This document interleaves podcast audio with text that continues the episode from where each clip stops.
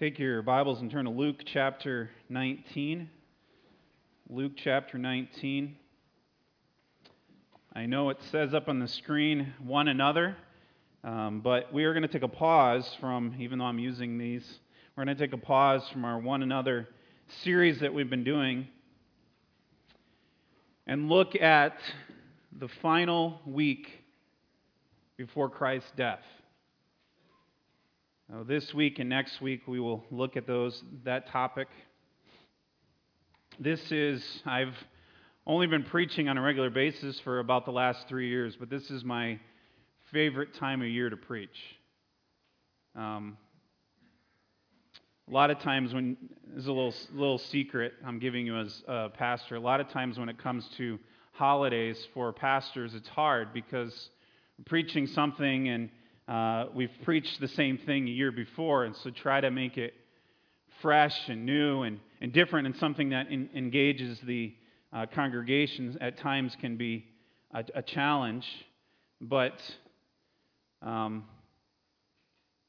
it's really impossible not to make the death of Jesus Christ something that doesn't excite everyone.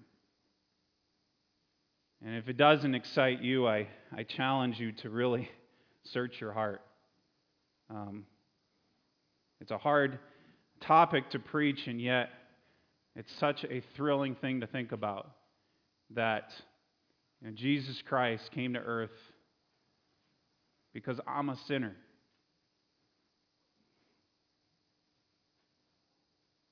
I hope that I hope it never gets old. That God loves us enough that He sent Jesus Christ to die for us. The passage I want to look at this morning is actually uh, what we refer to as uh, Palm Sunday, and uh, talk about the really the amazing events of Christ's entrance into Jerusalem.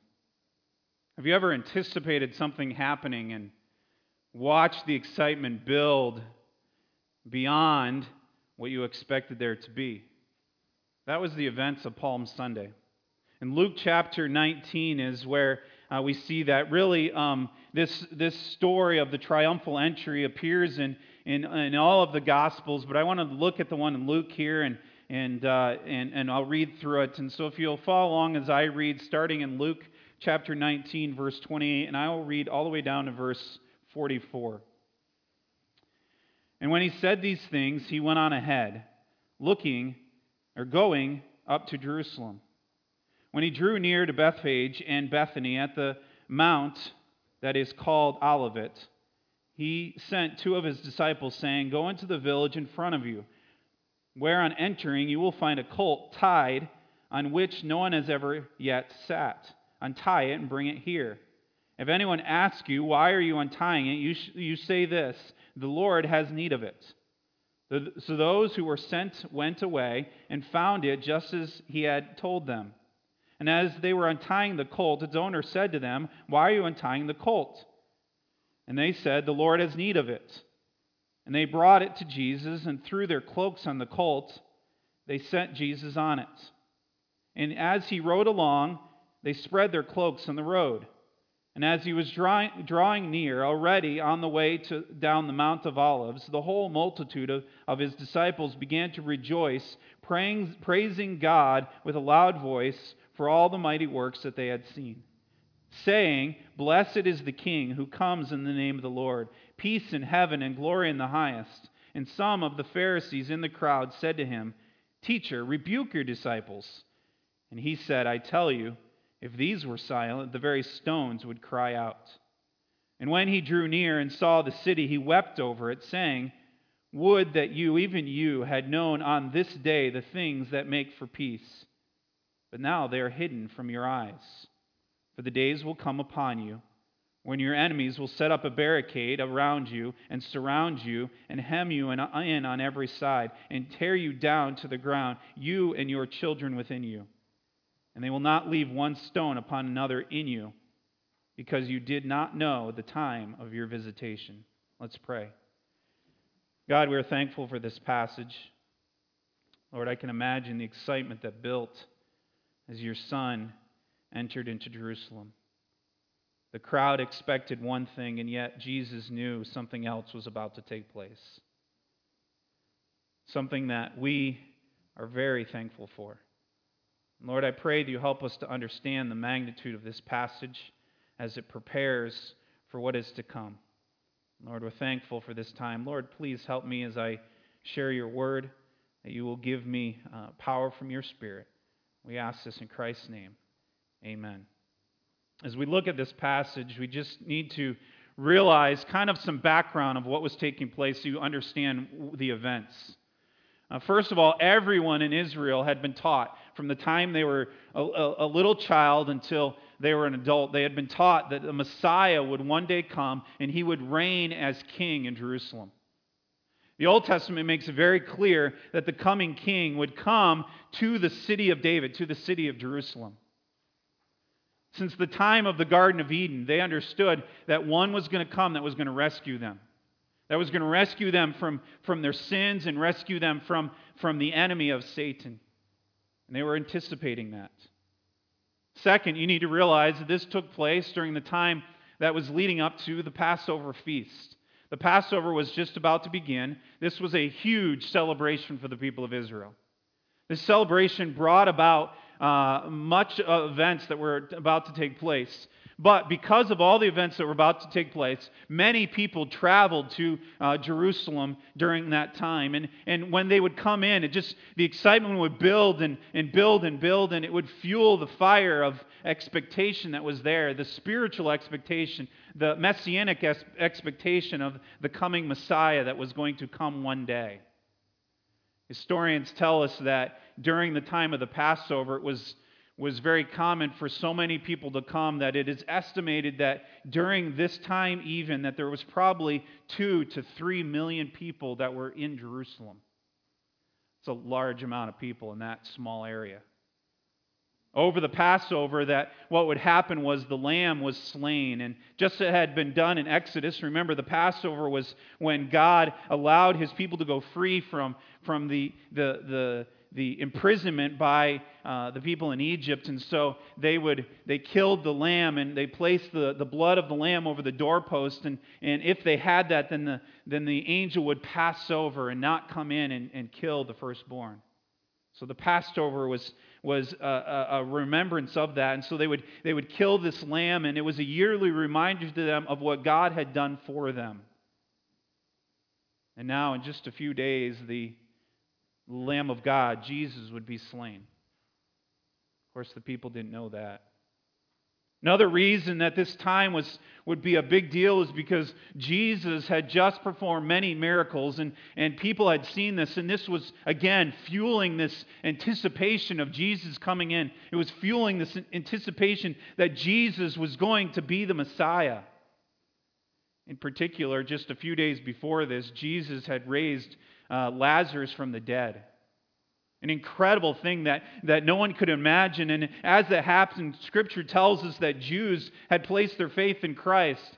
Others rejected Christ, and some actually went away and went and told the Pharisees what had taken place. And, and from that point on, Scripture says the Pharisees tried to find a way to kill Jesus. In fact, if you read, it also says that the Pharisees tried to find a way to kill Lazarus, the proof that Jesus was something other than a normal man.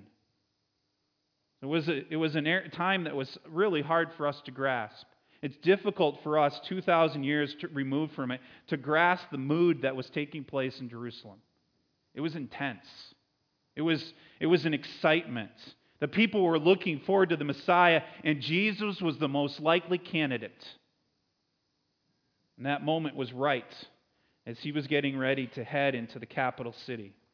The people were excited, they were, they were pumped. They couldn't wait for the kingdom come. They couldn't wait for the, him to come and release them from the rule of the Romans, just like God had done so many years ago at the Passover the first time. The people were ready to greet him. And I believe as we look at this story, I believe Palm Sunday gives us four ways that we can respond to Christ today. The first one we see is that they were greeting him, and we can greet him with our obedience. If you look back at the text, look at verse 28. It says, And when he had said these things, it's a reference back to the parable that he had told uh, outside of Jericho, or uh, as he was uh, entering it says there that uh, when he had said these things, he went on ahead, going up to Jerusalem. That went on ahead gives the idea that, that he was leading the way for the disciples and they were following along. This trip was that he was about to take, this, this journey was about to take into Jerusalem, would be the most important trip of his life. He had come for this very purpose. The disciples knew that as he walked into Jerusalem, that they were, they were actually probably a little scared. They knew, if you read the story of Lazarus, when Lazarus was raised from the dead, they did not want Jesus to go because they were afraid if Jesus went, that he was going to be taken and he was going to be killed. In fact, they said, hey, let's go with you and we'll probably die too. So they understood that the magnitude of going to Jerusalem, and so they were probably very reluctant, but Jesus was determined. So you can, you can almost picture the, the scene as Jesus begins to walk towards Jerusalem, and he's kind of pulling his disciples along. Let's go, guys. Come on. And they're going along, and he realized he had come. And so Scripture tells us, and if you read in chapter 19, the beginning, he, he is in Jericho, and he's leaving Jericho, and he's heading to Jerusalem. And, he, and as he's leaving Jericho, the Bible tells us in, in one of the other Gospels that he healed a blind man, Bartimaeus. So the excitement again is building, and, and he begins this very long journey. A few weeks ago on Sunday night, I mentioned the journey uh, uh, of from Jerusalem to Jericho, but think about it the other way around. The, Jerus- the journey from Jericho to Jerusalem would have been a very grueling journey. It's about a 17 mile trip, and if you, if you know geography of that area at all, Jericho is actually uh, really um, low. It's actually below sea level. And so, uh, and, and, Jerusalem is up, up on a mountain, and so they would have had to travel, and it was very hilly, very rocky, very difficult journey. And so it's not a surprise as they get closer that they stop in a town nearby.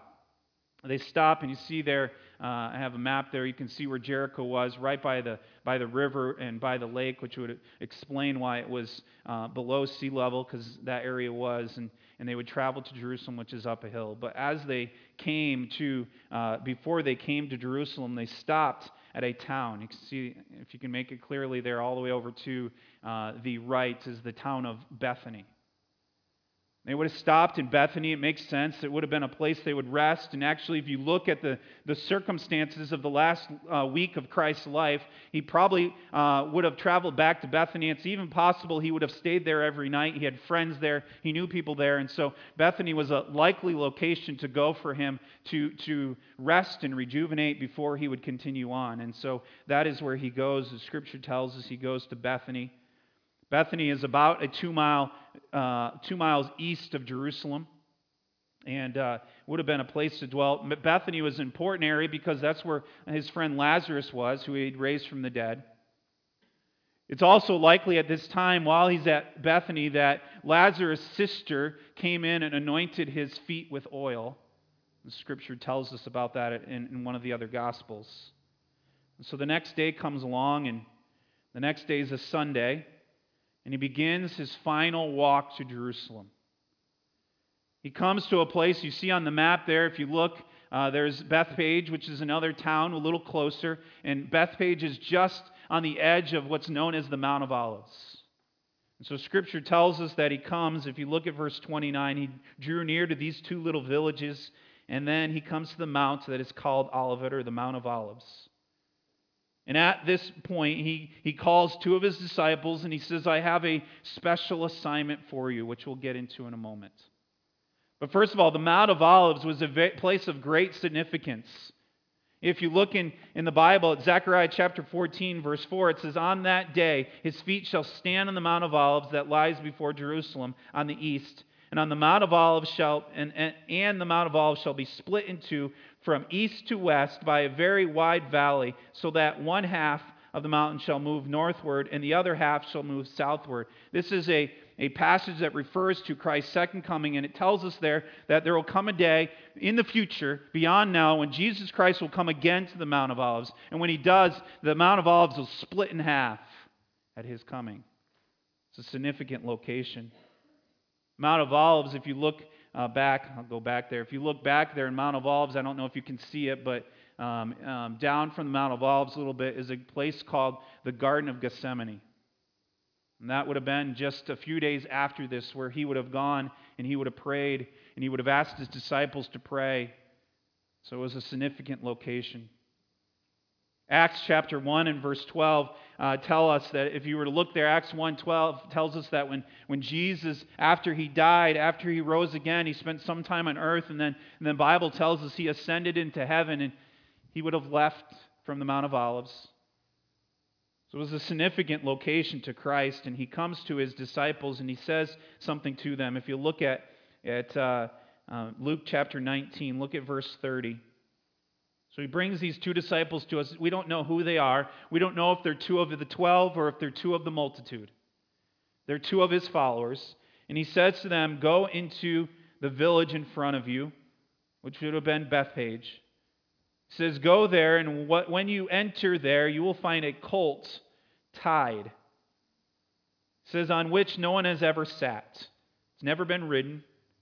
Untie it and bring it here. If anyone asks you why you're untying it, you shall say this The Lord has need of it. So, they uh, are told this is what you should do. I mean, it's a very unusual command. Go into this town and you'll find a colt and Sounds like he's telling them to steal it, but he says, if anyone comes and says, you know, why are you taking it? Say to them, my Lord needs it. So what do they do? Look at verse 32. It tells us, and so those who were sent went away and found it just as he had told them.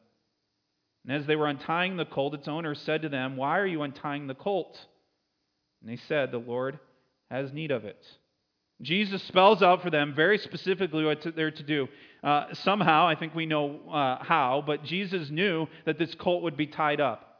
If you were to read Matthew, Matthew's account, Matthew tells us that there was the colt, but also its mother was with it. If you see in the passage there, it tells us in Matthew, and in, in Matthew, the disciples are told, bring both of them. Now, it was probably because the colts, this this young one would have been very wild. As we see, it was told, we were told that no one had ever ridden on it. So it wasn't trained, it wasn't broken, and so it probably would have been a little skittish and it would have been a little scared. And so possibly Jesus said, Bring the mom and, and the colt with you so that the mom can kind of maybe keep the uh, colt calm. These animals were, were quite expensive. They were very important to the people of, of Israel. It would have been something they wouldn't have parted with very easily. It would have, it would have been, you know, something they would have uh, been a little hesitant about someone taking. I mean, imagine for a moment, if you would, that uh, uh, we have we have parked out in the front there. Someone brought their Porsche. Anyone have a Porsche, by the way, that we could that I could borrow?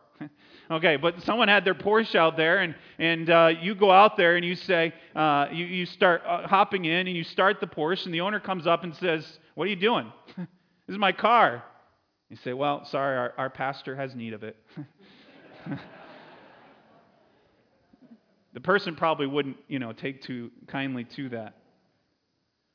Well, there was a custom in that day that a dignitary could procure property for, for personal reasons. It was something that the Romans did quite frequently, but uh, it would be like a president uh, or important official coming and telling you, I need your car. And really, there's nothing you can do about it. And that, that's the idea. Whether or not that's how the owner perceived it, we're not told, but the owner gave up his uh, animal. When the disciples were sent to get a colt, again, this is another fulfillment of a prophecy. In Zechariah chapter 9, it says this Rejoice greatly, O daughter of Zion. Shout aloud, O daughter of Jerusalem. Behold, your king is coming to you righteous and having salvation is he, humble and mounted on a donkey, on a colt, the foal of a donkey. And that's pretty specific, specific there. And keep in mind, many of the followers that were following Jesus at this point were expecting the Messiah. They were expecting that this Messiah was coming in power uh, to overthrow the Roman government. I mean, the one who just raised Lazarus from the dead, surely he has enough power to overthrow the Romans. And as they had to obey the Romans, they, they were longing for the day when a warrior would come in and it, with it on a, on, a, on, a, on a warrior's horse, a white, powerful horse. And they were expecting that, like David did when he would come in and he would wipe out the Philistines. They were expecting that, but Jesus didn't do that. Jesus was about to enter the city of David not as a warrior Messiah who would physically conquer the Roman army but as a prince of peace who would seek to conquer the hearts of the people. While the disciples that went and got this animal obeyed his command, I, I wonder what was going through their mind. I wonder how they were, what they were thinking about. They could have been amazed that once again everything Jesus said would happen happened. Or they could have wondered maybe what was going wrong here. You know, they were expecting, probably just like all of Israel, they were expecting that Jesus was going to be the Messiah, and they were expecting that Jesus was going to reign as king. In fact, it's just, it's just a little bit time before this, maybe a few months, when the disciples are sitting around arguing, okay, who's going to be the greatest? And when we have this kingdom, who's going to sit on his right hand and who's going to sit on his left? And they're just arguing that. So even the disciples were probably expecting something other than this. And so maybe the disciples, as they're going and getting this colt, they're thinking, wait a second, this can't be right. Shouldn't we be going and getting a horse? But instead of ruling, the disciples uh, uh, found uh, something completely different. Instead of being on his right hand and left, they found themselves running errands and going and getting a donkey instead of being in place of honor. But yet, they obeyed. They obeyed. Are we quick to obey as the disciples were, even when we don't understand what's going on? When you discover the clear commands of Scripture, do you follow them or do you falter? Do you do, you, do, do them because you know you're supposed to, or do you question them? I think a lot of times we question them. Determined to welcome the king, to greet the king with an obedient heart. As Jesus said, If you love me, you will keep my commandments. As people today, are we greeting the king with our obedience? But second thing I want to ask you, are we greeting the king with our things? Notice in this passage there are three gifts that were given to him on that day. The first one was the colt. The owner didn't seem to question the disciples at all. Maybe they had heard about Jesus. Maybe uh, they had heard that Jesus, who Jesus was, and maybe they were happy to give away their, uh, their animal. They gladly gave him what rightly belonged to him anyway. I mean, the Bible tells us that as creator, Jesus has right to possess everything, and that everything is his, and ultimately he owns all things. Someone once suggested that maybe the owners were laughing to themselves because they realized they had just given up a colt that had never been ridden. Maybe thought this would be quite a ride that this person would be taking on this colt. Who knows? But not only did this event fulfill the prophecy of Zechariah that we looked at a moment ago, but it was reminiscent of another journey. Just this week, in fact, I was reading 1 Kings, and as I was reading 1 Kings, it talked about uh, when Solomon became king, and, and uh, the way it happened was they were told, Go and get a donkey, and he rode in on a donkey. So it would have been something that they would have experienced in the past. And so who knows what went through the mind of the owners, but they gave their, their donkey, their colt, willingly. Not only that, there was, there was other gifts. If you look in your Bible at verse 35, notice what it says there. And they brought it to Jesus, the colt, and throwing their cloaks on the colt, they set Jesus on it. And as they rode, they spread their cloaks on the road. The second gift was their cloaks.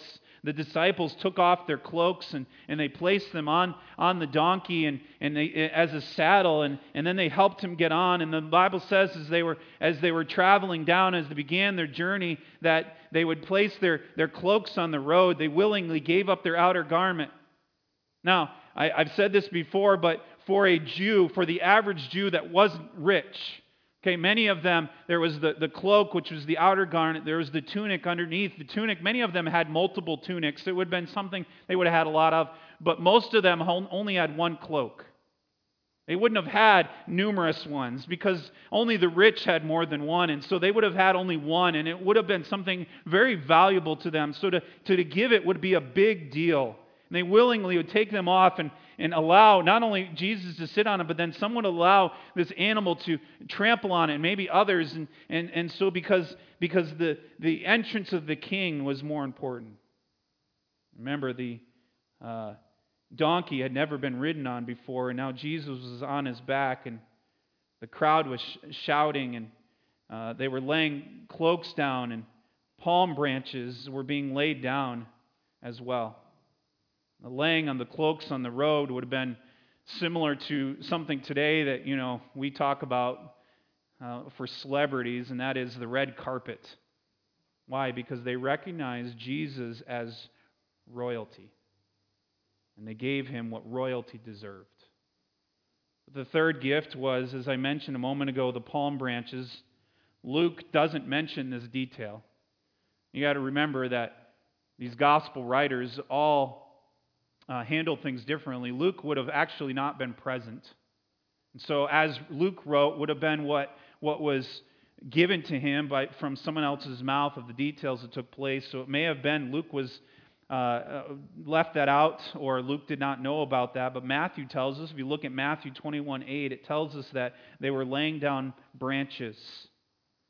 This was a very common way to, to welcome a victorious king. We see one of the kings in, in, in Israel was welcomed this way, and other kings would be, do the same when they were would return from battle as they were coming back into the city. Many times they would rip down the palm branches and they would lay it down to show, uh, to show uh, their, their king, We're glad to have you back. And it was always, always a symbol of joy and victory. It was always a symbol of, of, of, of a victorious moment, and uh, it, it was a sign of, of life. The gifts of the colt and the cloak and the branches all point to who Jesus was. What started out as a simple Jewish feast is now turning into a Messiah celebration. The colt was expensive, the cloaks were essential, the branches were expression of joy. The question is for us, though, what do we give? What is it can we give? What can you give to, the, to worship your King today? Is he asking you to give something that's expensive? Is he longing for you to give something that you consider essential? Or have you been holding out expressions of joy? If you want to welcome your king, if you want to greet your king, you can do so with gifts. Oh, there's nothing we can do to earn our way to heaven or to earn our way out of hell. And there's nothing we can do to impress Jesus. Our giving demonstrates our love and adoration. And that's what these people were doing in their simple way, expressing their uh, love and adoration. So we can greet the king with our obedience, we can greet the king with our things, and thirdly, we can greet the king with our praise. Notice, if you will, at verse 37. As he was drawing near. So imagine, if you will, for a moment, this event that's taking place. He's coming down the mount. And if you would come down, if I uh, went back to that map I showed you earlier, as you come down the mount, there was what's called as, as the Kidron Valley. It was a, a deep valley, and there was water that during the wet season would flow through it. And as they'd come down, Jerusalem would be up again on the hill, and, and all of Jerusalem could, could look down if they wanted to and see them. And so the sight was spectacular. As they're coming down, it says in verse 37 down the Mount of Olives, the whole multitude of his disciples began to rejoice and praise God with a loud voice for all the mighty works that they had seen. The language suggests there that there's more than just the 12. If we look at some of the other gospel writers, we get the idea that there is this, this large multitude. And it may have been one of those that the multitude swelled as they went down. You know what I mean? I mean, you see a crowd and people come and go, What's the crowd here for? And, and, and the crowd grows and grows. And at this point, there were many followers of Jesus as they went down the mountain, as they traveled down, and the city of Jerusalem comes into view. And I'm sure as it came into view, it got them even more excited. Here we go. Here we go. We're about to enter the city with the king. And the people broke out into spontaneous outpouring of praise. What's sad is that In just a few days, we'll celebrate Christ's death. And probably a lot of these people are the same people that were yelling out, Crucify him.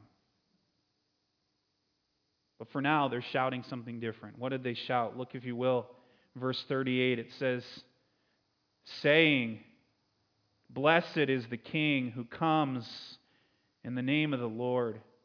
Peace in heaven and glory in the highest.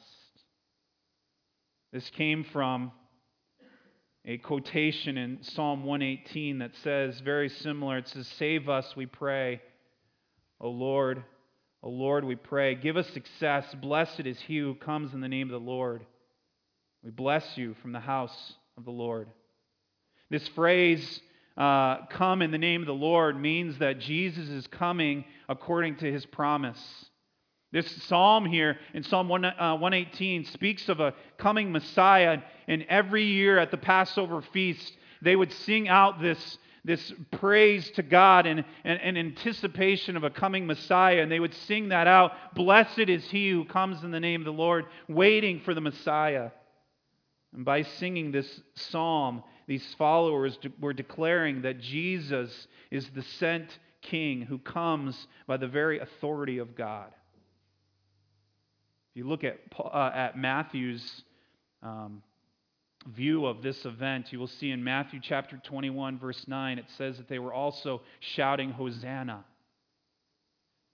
It's interesting. You see the passage here in Psalm 119. Hosanna is a phrase that means save us now. It comes from this passage here as well. There was a feeling of celebration. There was a feeling of uh, exaltation. There was a feeling of adoration. There was a feeling of anticipation of what was about to take place.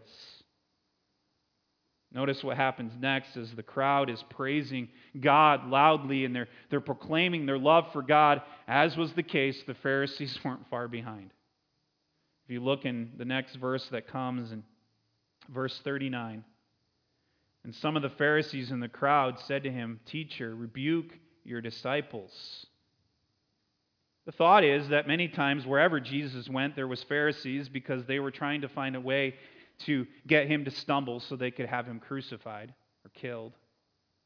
And so maybe that was the case, or maybe it was as the crowd came down, those in Jerusalem noticed the crowd, and many came out to, to, to watch. And, and, and for whatever reason, though, the Pharisees are there, and, and the Pharisee comes up and says, Teacher, rebuke your disciples.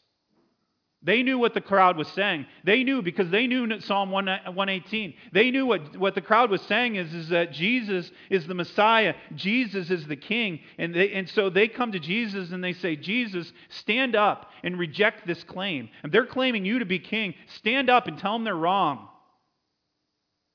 These claims were so offensive to these religious leaders. And I, I love the answer that he gives. Look at verse 40. He answered, I tell you, if these were silent, the very stones would cry out. He says to them, If the disciples do not speak, creation will. Just as Jesus was able to get on a colt that was wild and never been ridden, and, and apparently it was calm for him, so we see here he can command inanimate objects like a rock to praise him because he created them. Can you imagine how the Pharisees felt? Instead of rebuking the disciples, which is what they want, Jesus rebukes the Pharisees. And notice how he does it. He says to them, Hey, if these people don't sing, the rocks will. What is he saying to the Pharisees? He's telling the Pharisees, the rocks understand more than you do. I'm sure that must have angered them even more. And I have a question for you. How are you doing at greeting the King with praise? And Scripture tells us that even the rocks desire to glorify God. Do you have moments in your schedule in which you stop and break out in adoration? Now, I don't mean, you know, you're in, you know, you're in Walmart and suddenly you stop and start singing cuz probably people would look at you kind of weird. But I mean, do you have moments in your day? Do you have times where you just stop and say, God, you are so good? Do you start and end your day with praise and worship? When you come here on Sundays, is this uh, to worship God collectively with others? Is this a culmination of a week of personal worship, or is this the only time all week you have praised God? Sadly, I think for many Christians, that's probably true. This is the only time all week where you've praised God. Are we people who are praising God or not? God can make the stones cry out. But you know what he's telling the Pharisees? He would rather have men and women, boys and girls, who worship him completely. He would ha- rather have us, his children, stand up and worship him with our voice, with our action, with our life. They, the question is are we greeting our King with praise? And then finally, are we greeting the King with our faith? What happens next is, is really rather interesting. As Jesus makes his way down the mountain, as he's making his way down the mountain, he sees the entire city of Jerusalem in front of him. A panoramic view. You know, today, you know, we have phones that you can take a panoramic view, but they don't do justice to an actual panoramic view. And he sees the city, and the city would have been stunning. Jerusalem was a gorgeous city, a beautiful city, and, and they would have had uh, these buildings, these white shining buildings, the sun shining off, off of them. Herod's temple was, was a beautiful temple overlaid mo- uh, in, almost completely with gold. And so the gleam of the gold would have shined, and it would have just been a, an, a, an amazing sight. And yet, and yet, Jesus saw it completely different. What he sees is something that was hard. Because he's coming into Jerusalem as he's surrounded by people who are singing his praises, giving him his gifts, walking in obedience. As he's surrounded by them, he's not coming into Jerusalem to be respected. He's not coming into Jerusalem to be praised, but he's coming into Jerusalem to be rejected and to be killed. So take ourselves back to that moment again. And we see that his disciples are, are, are, are, celebrating him and rejoicing and worshiping him, sadly, the mood shifts to one of sadness. Look, if you will, at verse 41. And when he drew near and he saw the city, he wept. You know, we may be tempted to rejoice in Jesus' victory over the Pharisees, as I'm sure the disciples were. But Jesus didn't gloat. His interest was not winning an argument with the Pharisees. You know, we love when someone wins an argument, don't we? And Jesus just won a good one. And yet, that didn't cause him happiness. We see in that passage there, it says he wept. The word wept in that passage, and actually, uh, the passage when it talks about in John chapter 11 when, when Jesus came to, to raise Lazarus from the dead, the Bible tells us that he wept. Those are two different words. The wept in, in John chapter 11 is a, is a, a, a, a, a crying. But this weep here is something different. This weep here is the idea of burst into tears, to weep out loud, to sob uncontrollably. Uh, and, and this word, I think, says it all. It's the idea of to wail.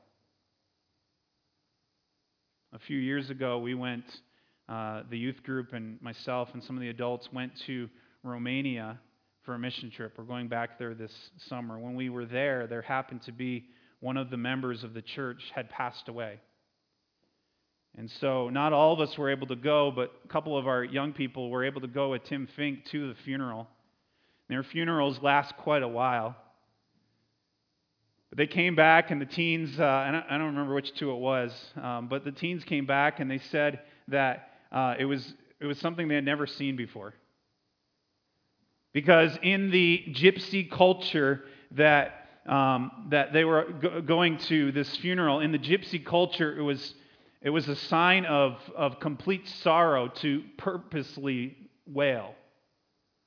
And so they said that they would go and the, the, the, the wife of the person who died would just be, just be wailing as loud as she could and just screaming and throwing her body all over the place. And, and they said it was kind of funny because here they are and she's crying and she's screaming, and then all of a sudden her cell phone rings.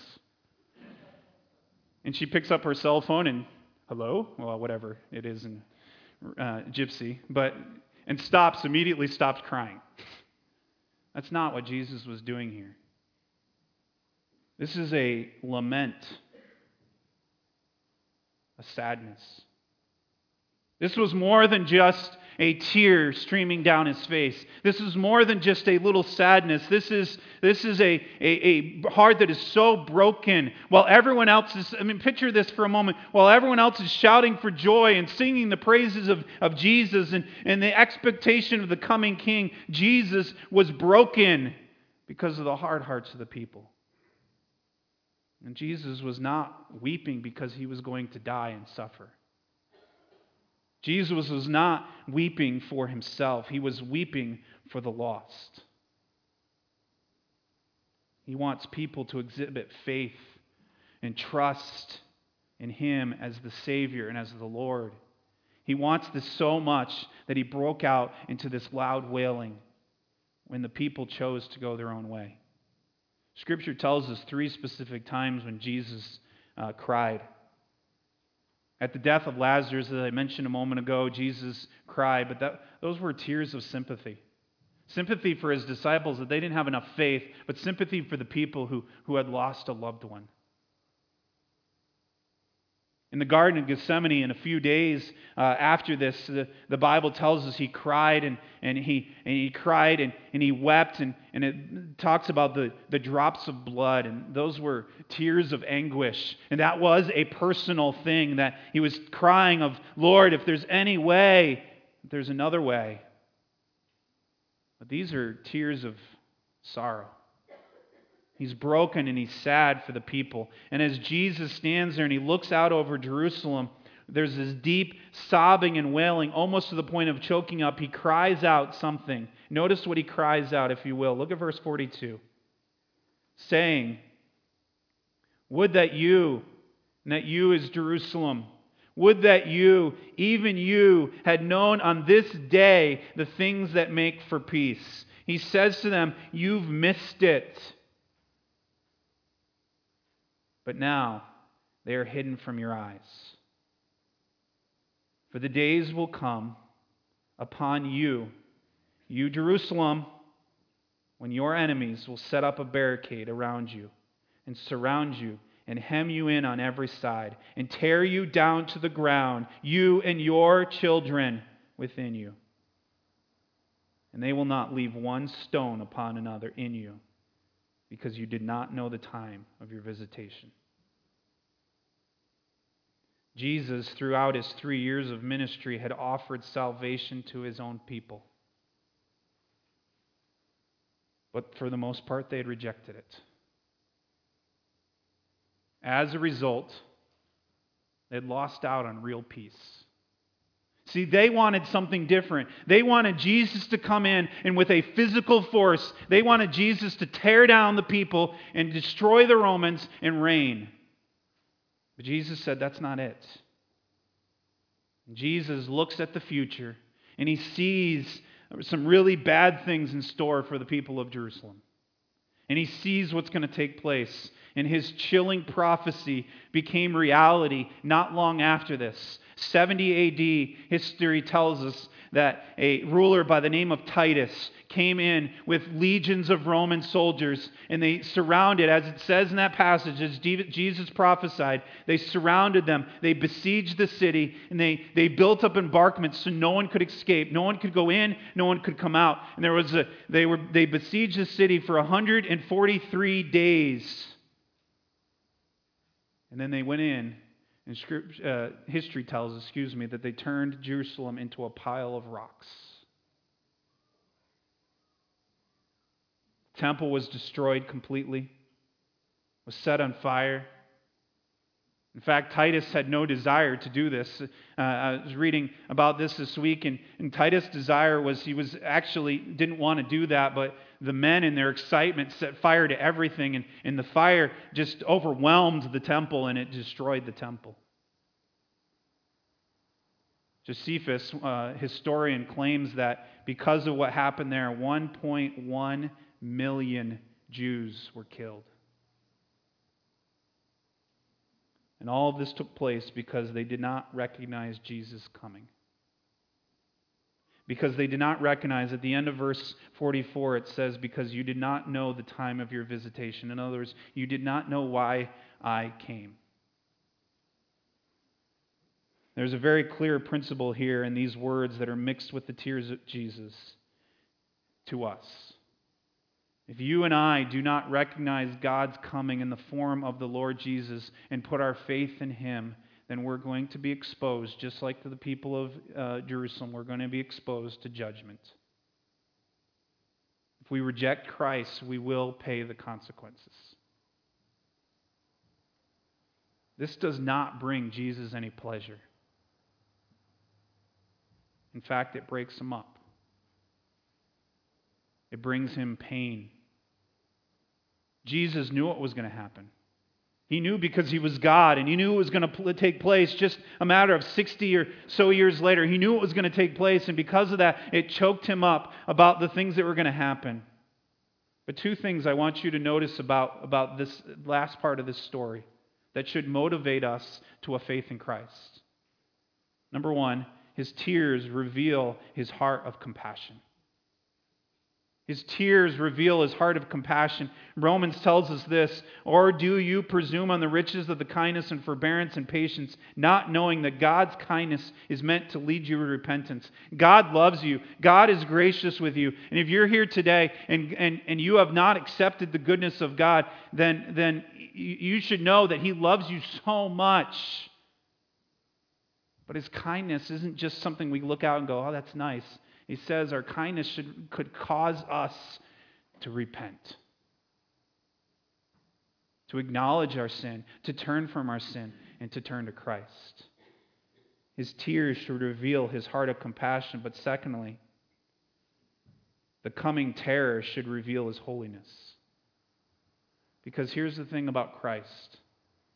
As he stood there and wept over the city, and cried because he knew that one day this city, this beautiful city, was going to be destroyed. There was nothing he could do about it because his holiness demanded punishment. And the same thing is true today for us is that Jesus knows that that because of God's holiness, God tells us that His holiness demands punishment for sin. And so there's, there's nothing that can stop the punishment of God. And that should motivate us to repent. Because the reality is, is there was only one thing that could escape, that we can rely on to escape the punishment, and that is what Jesus is going to do in just a few short days. And that is take our punishment. So, if his love and compassion doesn't motivate you, maybe you'll be motivated to repent because of a terror of a coming judgment, because there is a judgment coming. So, the question I have for you in closing is which one is going to spur you? Which one is going to motivate you to greet the Lord with obedience, to greet the Lord with our things, to greet the Lord with our praise, and to greet the Lord with our faith? Are you motivated? Or are you just like these Jews that many of them, in just a few days after this, that were standing there saying, uh, Blessed is he who comes in the name of the Lord, Hosanna. And in just a few st- short days, they're going to say, Crucify him, because they did not see him as a coming Savior. They saw him as something completely different. Many people are going to miss who Christ was. Have you? Let's pray. God, we are so incredibly thankful for what Jesus Christ did for us.